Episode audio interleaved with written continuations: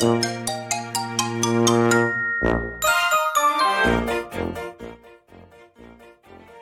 ー、おはようございます。えー、あ、えっ、ー、と、子育て、3人子育てママの2人ごとの19回目かな。19回目になります。本日もよろしくお願いいたします。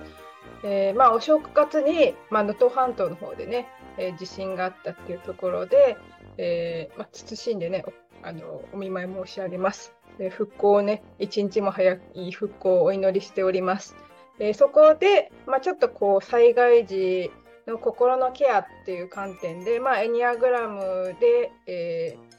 ー、エニアグラムは心のケアにつながるものだと思いますので、えー、ちょっとお役立ち情報というか、えー、そういうのをお伝えできればいいかなと思っております。でまあ、被災者の心の問題っていうところで、うん、まだまだあの、ね、復興に時間がかかったりとか地震が起きたりして、えー、精神的にはすごく不安になられている方が多いと思うんですが、まあ、一般的な人あ大体か1ヶ月以内で回復はしてくるようです。ただしやっぱりね地震がまた起きたりしたらまた2度3度と心境は変化するかもしれませんが、まあ、その時の被災者の人に起こりうる心身の反応と症状っていうのをね、えー、紹介されてるサイトがあったのでここをちょっとお話ししながらあタイプと絡めて話していけたらいいなと思います。で心理感情面としてはやっぱり眠れなくなるっていうところでね睡眠障害だったり恐怖の振り戻し強い不安孤立感意欲の減退イライラする、怒りっぽくなる、気分が落ち込む、自分を責めるっていうね、えー、感情になるようです。だこれもだからタイプを超えている感じですよね。みんなやっぱりこう。みんなになりますよね、きっとね、ほぼ。多分その時のタイプの状況以上に人間としてのなんか、ね、生命危機本能的なところから来るのかなっていう気がしますね。で、思考面。集中力が低下していってやっぱり無気力になっていくで混乱して思い出せなくなっていって判断力や決断力が低下していくで選択肢や優先順位を考えつかないっていうところになっていきます。まあ、それはそうですよねやっぱりなんか、うん、もう何も考えられなくなっちゃいますよね。今までの当たり前の日常が急に壊されて、うん、なんかやっぱり動揺がやっぱ大きいのかなっていう気がします。で身体面で現れることは頭痛や筋肉痛共通ですね。だるい、めまい、吐き気、下痢、胃痛、風邪をひきやすい、動悸、震え、発汗、持病の悪化っていうところで、まあ、薬を飲んでる人とかもね、いつも通り薬飲めなくなったりして、やっぱり体体調がやっぱり悪化していくっていうのは想像つくかなと思います。で、行動の変化。え、神経が過敏になって、まあ、ちょっとしたことで喧嘩になったり、まあ、引きこもりになったり、えー、食欲不振や過食飲酒や喫煙が増えていったり子供帰り、まあ、お子さんがそこでねいたらやっぱり子供もちょっとやっぱり精神的不安定になるっていうのが言われているようです。なのでじゃあこれをもとに、まあ、自分のね子供がてか自分自身が災害にあった時にまあ、どんな風になるんだろうか じゃあどういう風にケアをしていったらいいか自分の家族目線で今日はね考えていきたいなと思います。ゆちかさんのお子さんとかはどうなりそうですか？イメージ的には。まあ3人いるので3人それぞれの形はあるかなと思うんですけども、まあ、一番心配なのは2番の入っている次女かなと。普段から映像、ニュースとかで見ても、ちょっと HSP よりかなり繊細さんなので、やっぱり繊細さん、タイプいろいろありますけど、言われている、よく今言われている繊細さんのお子さんには、やっぱりすごい辛い、ショックな、えー、映像というか現実は受け取り方が重くなるんじゃないかなと思って、この子に関しては一番気をつけなきゃいけないなと思って際なんかこう、ね、えー、優しい気持ちで何かしてあげたいと思っても自分ができないっていうのが辛いと思うので、うん、そうなった時は何かこう、まあ、ね、落ち着いたところからしかできないかもしれないけど、うん、何かこう人の、誰かのためになる人間、家族、周りの人、あとペットでも何でもいいんですけど、なんかこう、役割できることを、これ頼むみたいに言ってあげて、それを支えにこうしっかりしてもらおうかなっていうふうに、私は予測を立てて、心づもりをしている感じになります。そうですね、うちはどうだろうな。やっぱ、あのー、どの子が一番心配か。まあ、タイプ6、7も入ってるけど、6が強い息子なんかはやっぱり、あの、安心安全第一なので、うん、心配がもともと、それこそ学校の心配だったりとか、お友達との心配だったりとか、もともと心配性みたいなところがあるので、うん、そうなると、すごいやっぱりこう、あの動揺するんじゃないかなって思います。だこういう時に親も動揺しちゃうとやっぱりなんかあのみんな動揺でね波長がもうあの不安不安不安ってなる広がっちゃうのかなたまあでも親もやっぱり不安になりますのでそれはまあ許してあげてでもそれでもやっぱり気をしっかり持たなきゃいけないのかなっていう気はします。だからまあねあの的確な判断じゃないけど、まあ、情報収集、まあ、スマホがねどれぐらい使えるのか分かんないけど情報収集してそれこそ見通しを伝えてあげるとちょっと安心したりとかあとまあ一緒にいてあげることがやっぱりすごく大事だったりとかやっぱりちょっと安全と思われるそういうね避難所。まあ避難所もねいろいろあるみたいですけどまあまあ行くかな。行くかなの状況にもよりますけどね避難所が安心だって感じられるんだったら一緒にいたなって気がしますね。あのその今の言葉を受けると6なので避難所が安心安全なのかっていうところにまず疑いが私はあるんですよ。そっちに。はちょっと危ないっていう話そうそうまあそうですよね。あとその、やっぱりこう、プライバシーだったりとか、えー、ね、設備が避難所って言ってもあるところにはなく、体育館みたいなところになっちゃうので、いろんな、いろんな心配とか不安があるので、ただ6っていうのは、いざとなったら、もう、まあ、例えば急須を猫を噛むじゃないですけども、もう行くとこまで行ったら、ショックと心配が、なんかこう、なんとかしてでもやるぞみたいな、底力出るとこもあるかなと思うので、そこをなんか刺激できるように、事前にね、この根拠となるものがやっぱいるので、そうなった場合は、避難所があるよっていう以外にもう一個何かあればいいかなって私は思っていて、でそれを主人がこう用意してくれてるグッズとかに私は期待を寄せてるんですけども、被災した時用のグッズがあるから、もし避難所に行ってダメでも野営ができるみたいな感じで、そこで何とかして子供をこう、ね、安全に安心に生活させる一時しのぎであってもことができるだろうっていう見立てで、ここで力を多分不安の、不安の分のエネルギーをそっちに振り切って、6番ってそういうとこあるので、やればいいかなと思ってので、ぜひあの、ミッキーのお子さんも、安心安全の根拠、うん、避難所が最悪ダメだったとか合わなかった場合の何かもう一個ぐらいさらにその先のやつ。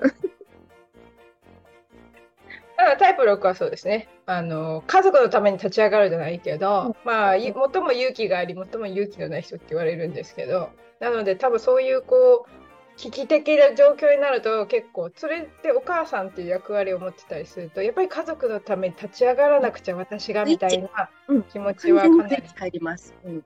スイッチ入るのかなっていう。だから普段は心配性でねあの自分もオロロしたりするかもしれないけど、うん、まあこういう時は母親としての力っていうのが発揮されるのかなっていうのはねあの確かに。ここで。そう、うん、お子さんだからそこまでじゃなかったりそうできないこともあると思うんですがお母さんから見てこの子そういう子だなって分かってたら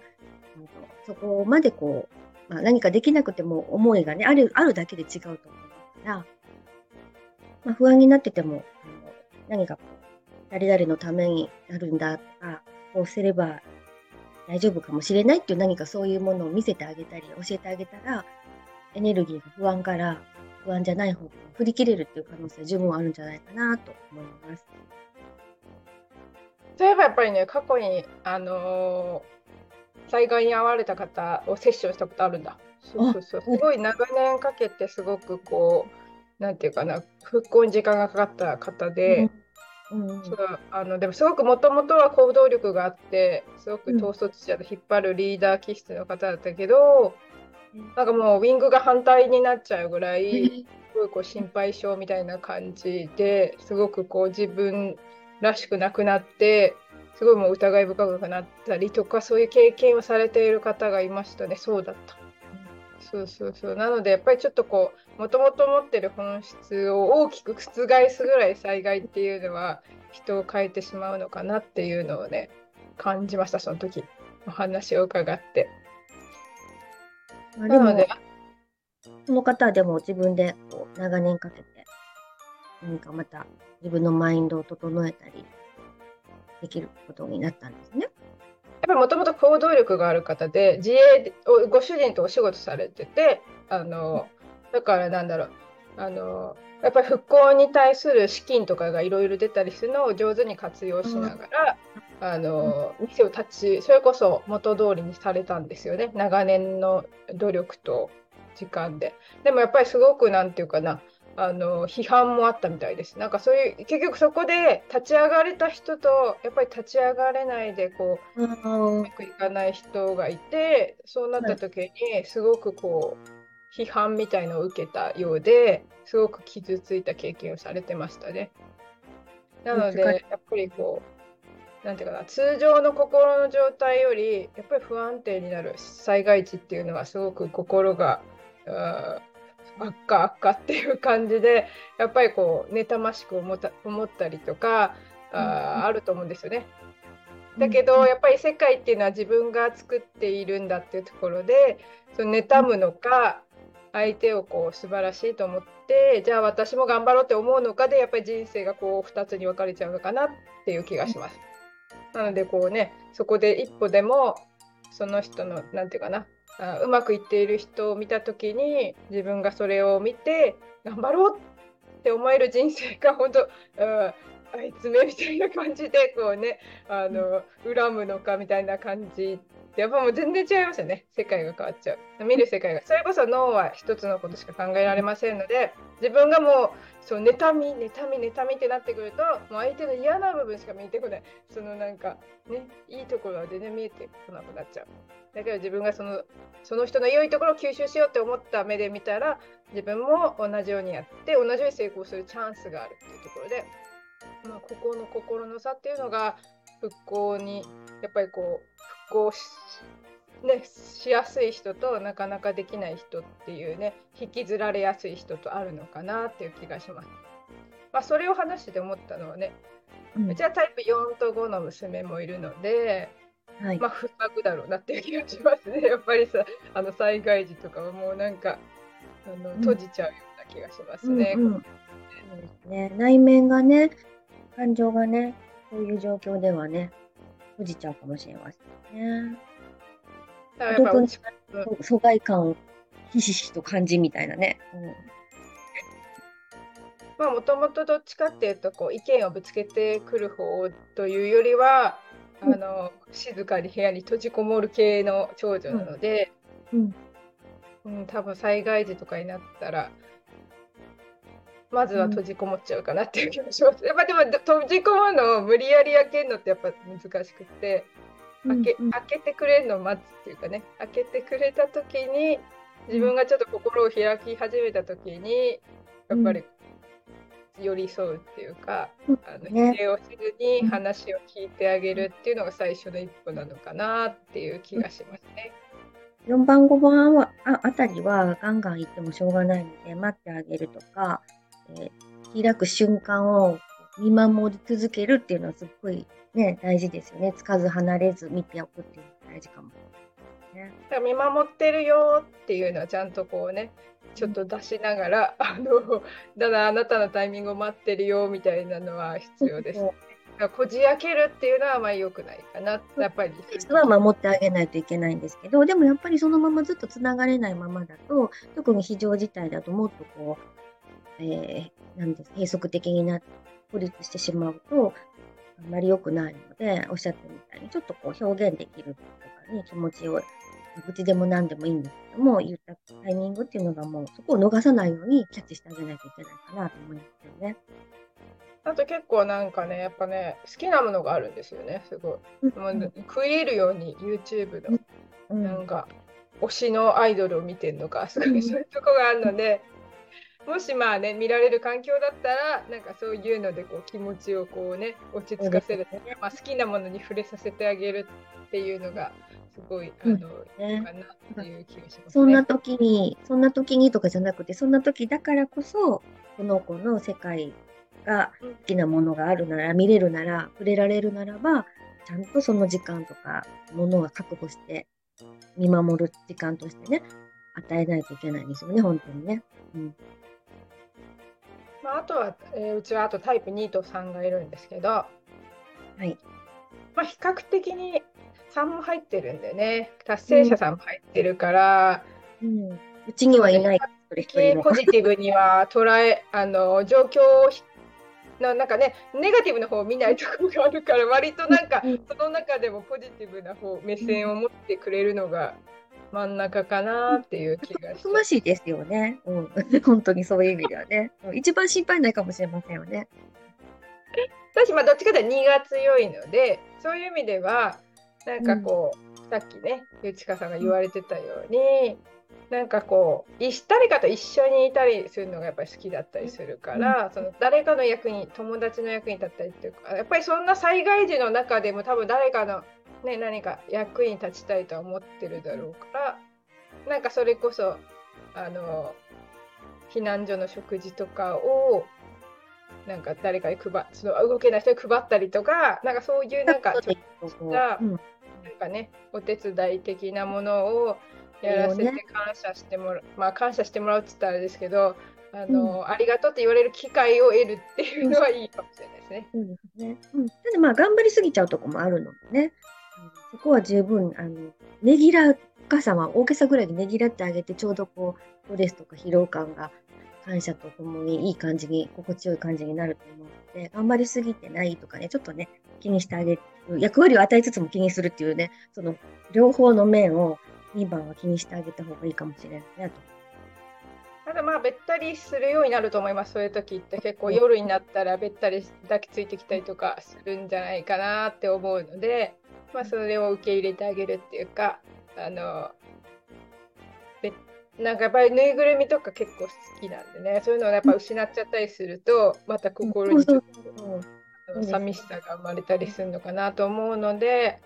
まあ、母がハグしてあげるじゃないですけどね。お父さんママがハグするみたいなのはやっぱ必要になってくる子なのかなっていう気はしますね。うん、だからその最中よりも後になった疲れとか我慢してて人のためを考えてやってくれてても後のなんか疲労みたいなのをちょっとケアしてあげないとうちの2番の場合いけないかなと思ってますね。うん、その時言わなかったりするのでね一生懸命、なんか、真面目にやったりするちょっと1が入ってたりもするので、うちの子の場合ね。でもなんか、ペットってこう、番って何番って1個で言えないのもあってね、どうしてもみんな2つ持ってて、オーバーラップしていて、割合も違うので、あくまで参考に、自信にしてもらったらいいだけなんですけど、うん、最終的にはね、お母さんが感じる感覚ってすごい大事だったりするのでね。まあ、でも、そのお母さんもしんどくなるので、ご自身もしんどくなるので、実際そういう風になった時に、どこまでその配慮できるかって、その状況下ではなかなか難しいと思うし、大変だと思うんですね。余裕のある時に、日常からちょっとこういう視点、役割、子供に、こういう子だな、とか、れると、それがなんかベースに、後々なる、変えるっていうところがね、大変な時こそ対岸に全部、あ復興にエネルギー入れたいと思うのでね。でもストレス絶対出ると思うんでね。その都度、その都度こう早めに対処できたらいいですよね。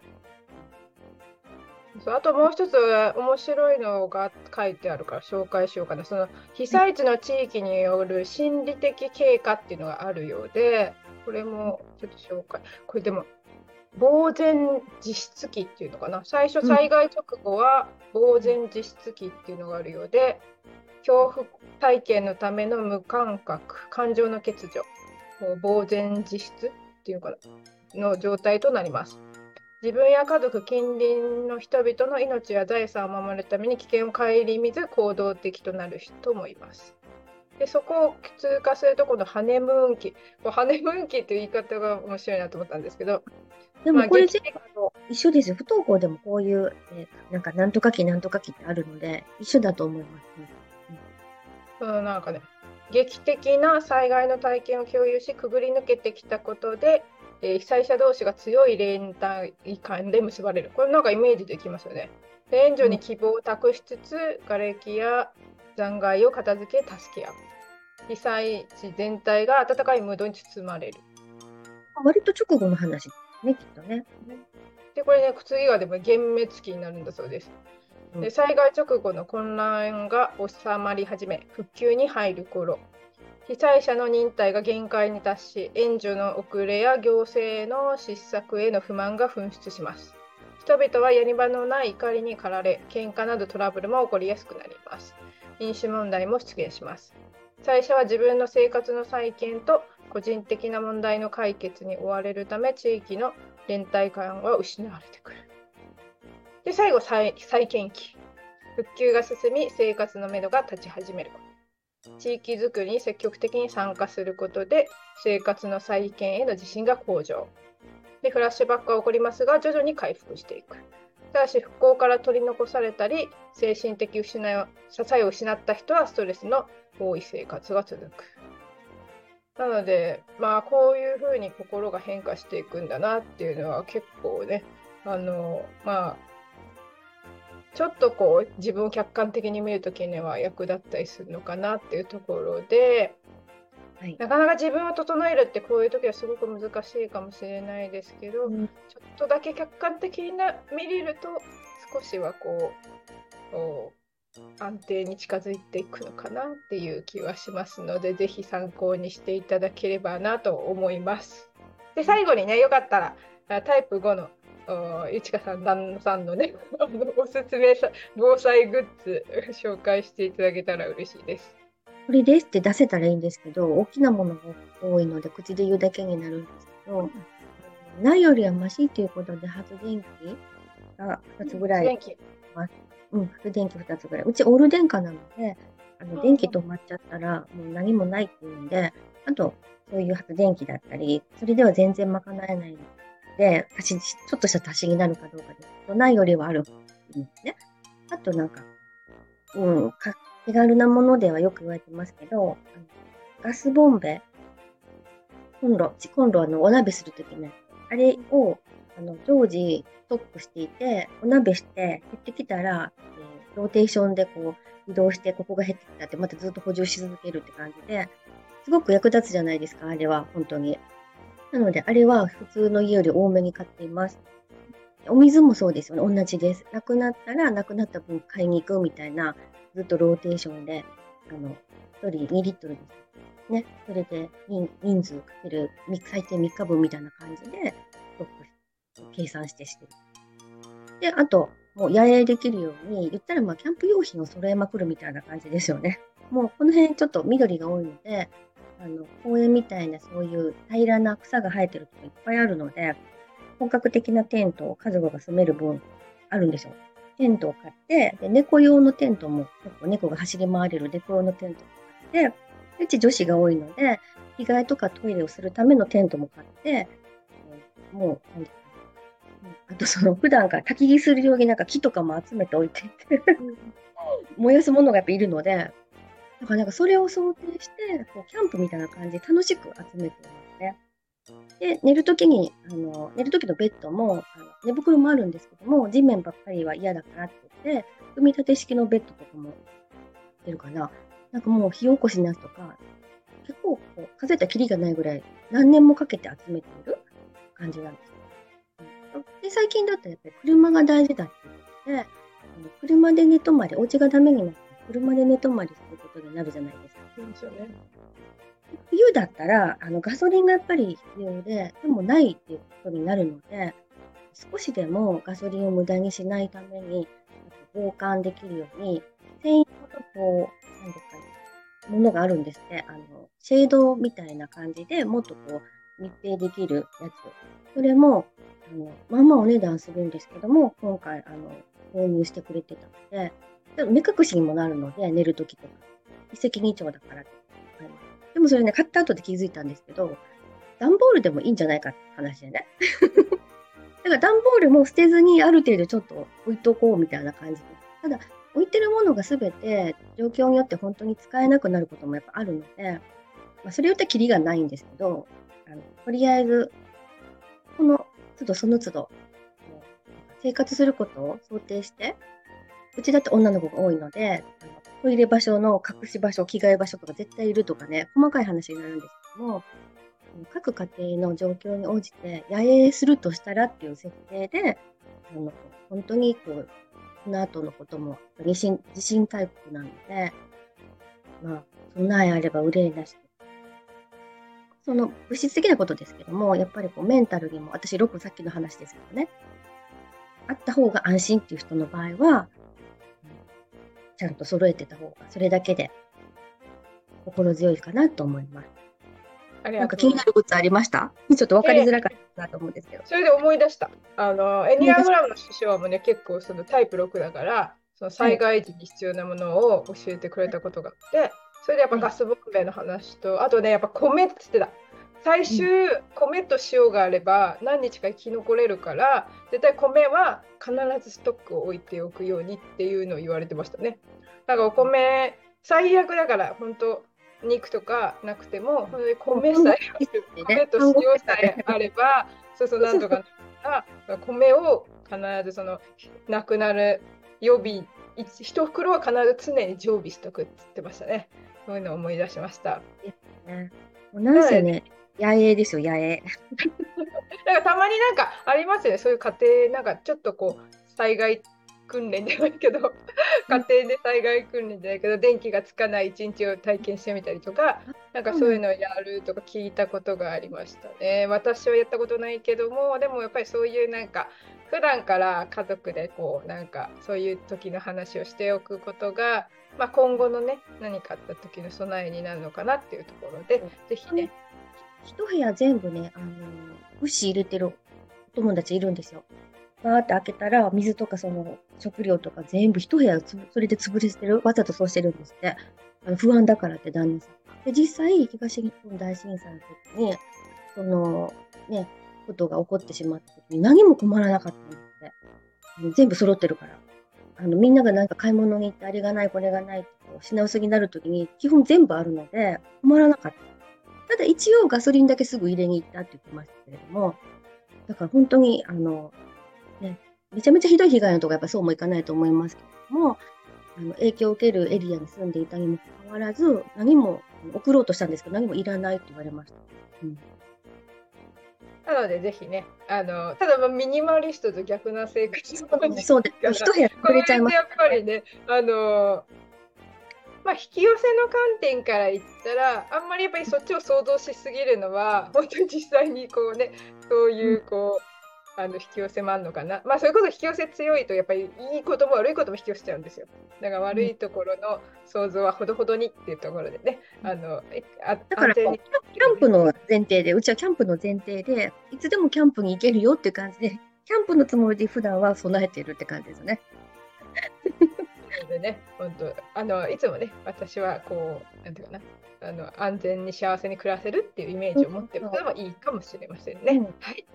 なのでね、えー、今日はこれぐらいで終わりにしたいなと思います。ではね、ご視聴くださりありがとうございました。で、先ほどね、紹介した、えー、災害時の心のケアのリンクも貼っておきますので、よかったら参考に見てみてください。では、えーインスタ行ってきます。ご視聴ありがとうございました。